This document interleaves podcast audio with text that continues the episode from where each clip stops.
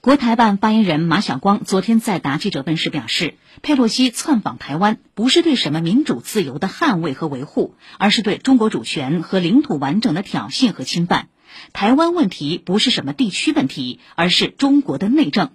我们采取必要措施反制是维护主权和领土完整的应有之义正当之举。